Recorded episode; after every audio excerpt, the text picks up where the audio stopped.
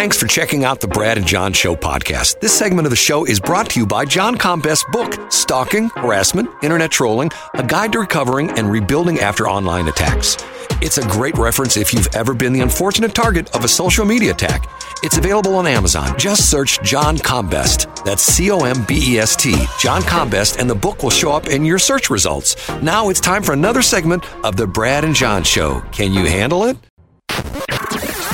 Hey, it's me, Egbert. E G G B U R T. Check out my website at egbert.com. Now it's back to those two dudes who told me they would bring in big ratings. They better are their history. Here are Brad and John.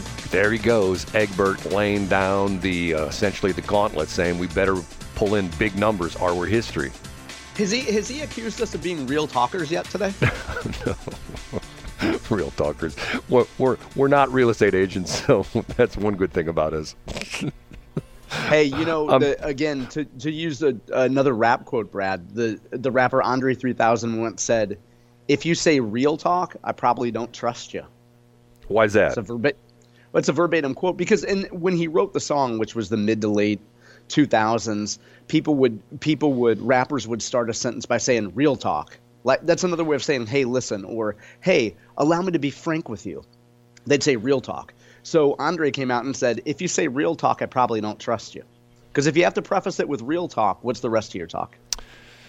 I guess it's it's all BS, right? Which is our old show. And which by the is, way, which is yeah. Hey, we were going to talk about Shelly. Did you have news about Shelly? Uh, well, you know, I was going to call her on the air, but I don't think she'd want to talk about this. I, let, let, me go back to the FAA thing for a minute. Last okay, break yeah, we sure. talked about this.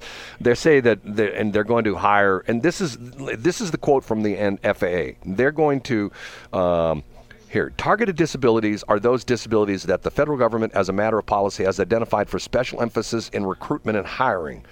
They include hearing, vision, missing extremities, partial paralysis, complete paralysis, epilepsy, severe intellectual intellectual disability, psychiatric disability, and dwarfism.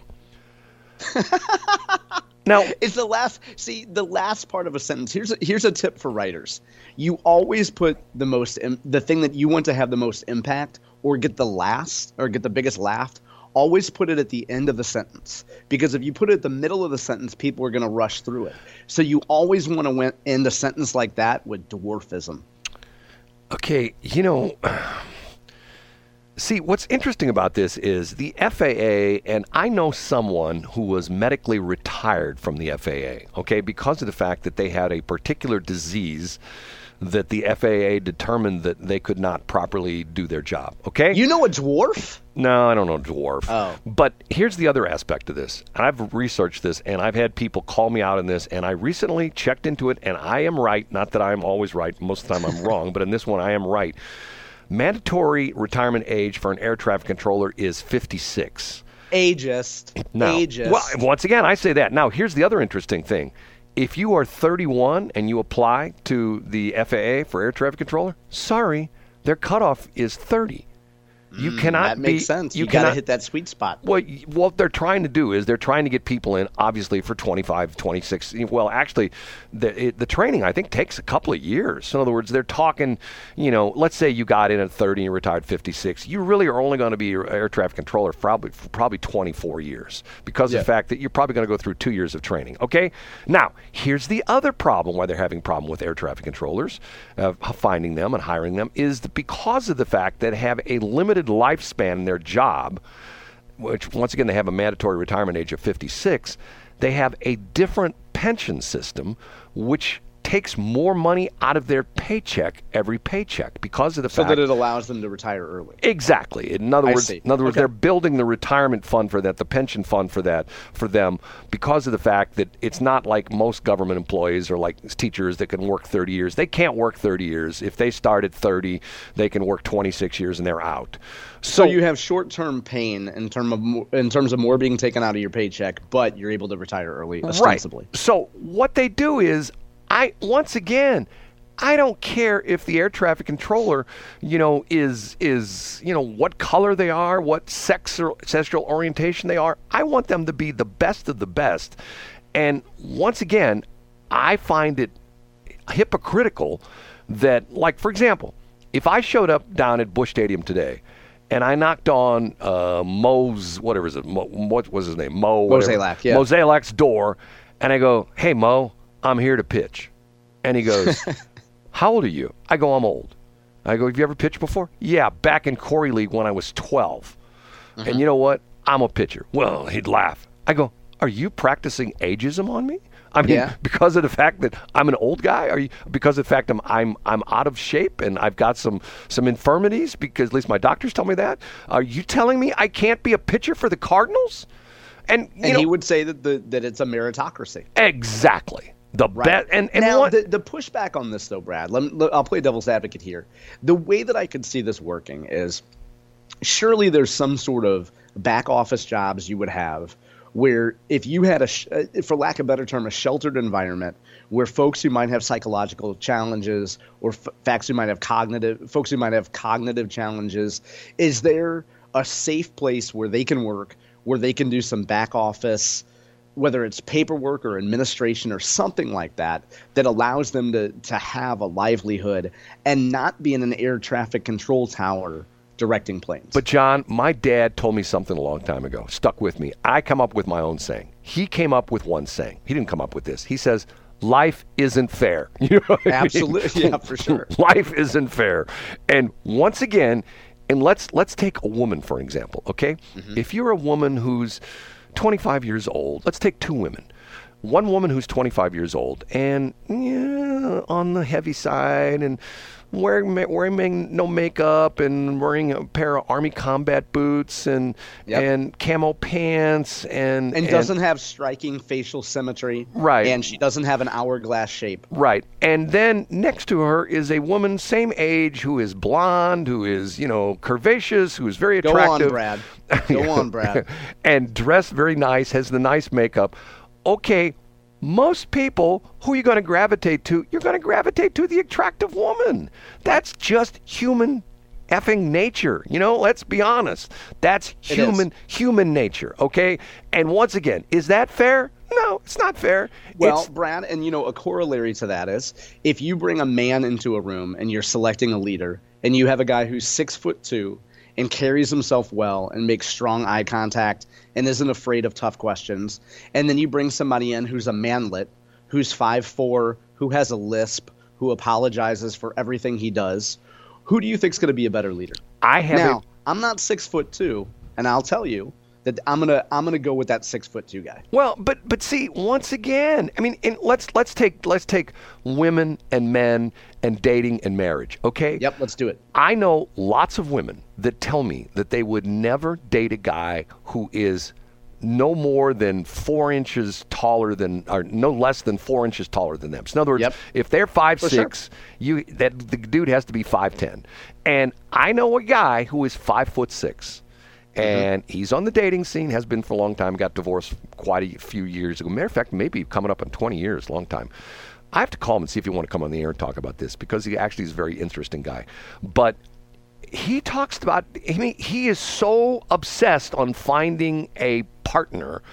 He goes to all the you know the there's various bars around town that have Yeah. like the dating nights and things That's a like sad that. existence. Go ahead. Right. And and it- what's interesting is he finds that he becomes quote unquote friends with these women and they love talking to him, but they don't want to date him. You know what I mean? Because of the and fact it's that the sad, yeah, it's the sad fact of life. He gets immediately friend zoned. Now, Right. the other the other thing that you have to that that I would say though, Brad, is does he give off?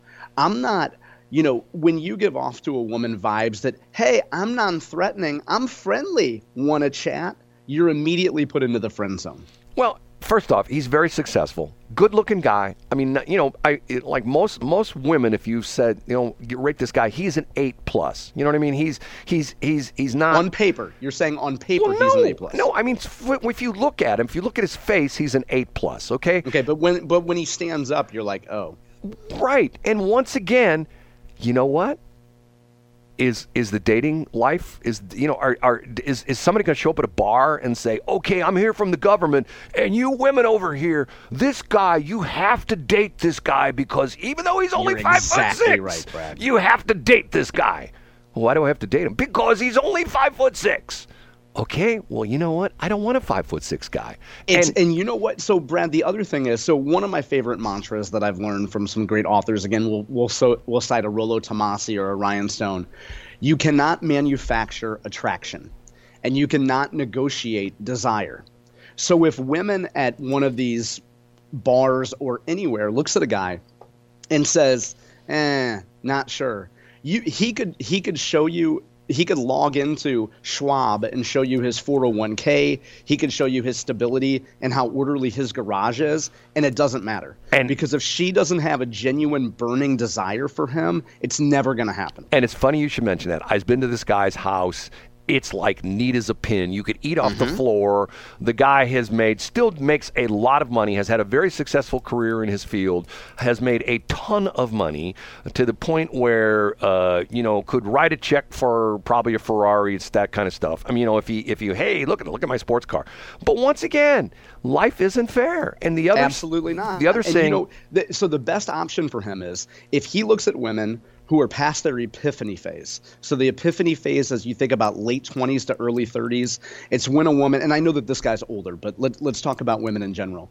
If women go through their party phase where they have their peak value, let's say it's early 20s among men who want to maybe have a baby with them, once women get to a provisioning phase, there are women out there that would quote unquote settle for a five foot six guy if he had a lot of resources, maybe if they had a financial need. But those aren't the kind of those aren't the kind of women that this guy wants. This guy wants a physically attractive woman. I'm not speaking for him, but you get what I'm saying? Like he is going so it's a matter of who will settle for whom. Okay. And I'm sorry, but if you're five foot six and you carry yourself like somebody that deserves to be in the friend zone, you're gonna be spending a lot of time by yourself. Let me add another another wrinkle to my friend's equation he loves women who are taller than him. He's mm-hmm. not. Well, good. For, and you know, you're into what you're into. He's not looking for five foot two women, you know, or 5 mm-hmm. foot women, or some, or five foot three, or five foot four. He's looking for women who are five nine, five ten in that range, and they want nothing to do with him because of the fact that if they're five nine and he's five six, and they put on their three inch heels, they're pushing. Yeah. They're six feet right. or six foot one if they're like five ten or four inch heels, whatever, and they don't want to, you know, because they go out in public and they don't want to tower over their guy. And yeah. once again, okay, now my second saying is my dad says life isn't fair, which is true. Life isn't fair. And a lot of a lot of the thing is like, okay, what's the difference between Taylor Swift when she was uh, you know, at 18 years old? God, I heard I heard a great story. Can can I I tell you what, let me let me let me sidetrack this story real quick, okay? Armstrong and Getty, who will be in the air here in two minutes. Mm-hmm. I don't know which one. I'm still trying to figure out which one's Armstrong, which one's Getty. okay, he told the most amazing story that I don't know, 20 years ago or something like that. He's at a radio station. Know, he's working in the radio business, and the sales manager comes into the studio and says, "Hey." We need you to come down to the cafeteria. They had a cafeteria, probably a big, big kind radio station. You know, our, our guest room or whatever. You know, somebody has like a, a snack area, you know, with vending machines, stuff like that. We've got somebody here who wants to sing some songs for us and people are going like, you know, and and you know, he said everybody went like, oh, I don't know. This is a hobo. We're we're busy, you know, yeah. and no, oh, come on down. This is an attractive young lady, and I think she's really talented, and she's going to sing some songs for us. So, I don't know which one it was, Armstrong or Getty. They go, okay, fine. They go down to the lunchroom and here's this young blonde lady, and she gets up on top of a, a, a table or something. Ooh, they had her step. I like on, it already. They had her step on something. I mean, I mean, maybe it was a chair or something like that. And oh. she has a guitar, and she's singing to them. It's Taylor Swift. Wow. Yes, it's, it's Taylor Swift in her early days. And here we go again, something that does not happen anymore. She's driving around the country and showing up at radio stations and wanting to yeah, be interviewed incredible. on the air. She's knocking on doors of radio station. Her and I guess she's got an agent or a handler or something like that are driving around radio stations, showing up early because they know the morning shows are the most listened shows. They're knocking on doors saying, "Hey, this is Taylor Swift and she's going to be she's going to be in concert yep, at the that's, at that's the, how you had to do it. At the you know what? There was no YouTube and there was no TikTok. Right. She's going to be in concert at the Elks Lodge down the street tonight. you know, can she come in and, and promote her show and maybe sing a couple of her songs? And you think about that now. My question is, what's the difference between that that 18-year-old Taylor Swift who's going around the radio stations and another girl who may be even more talented than Taylor Swift, but is now working as a dispatcher for a police department because she never got the break? Once again, life isn't fair. Yeah, absolutely, Brad. Okay, and my other one, which we don't have time for, but we'll talk about this tomorrow. Freedom is messy. Okay, freedom is messy. Think absolutely. about that. For, let that cook in your mind. Okay. Boy, we get people a lot of advice. We did a good public service today, Brad. I'm and proud I'm, of it. And I'm not talking about the Cardinals. Maybe tomorrow. Okay. Say goodbye, John. Bye, guys.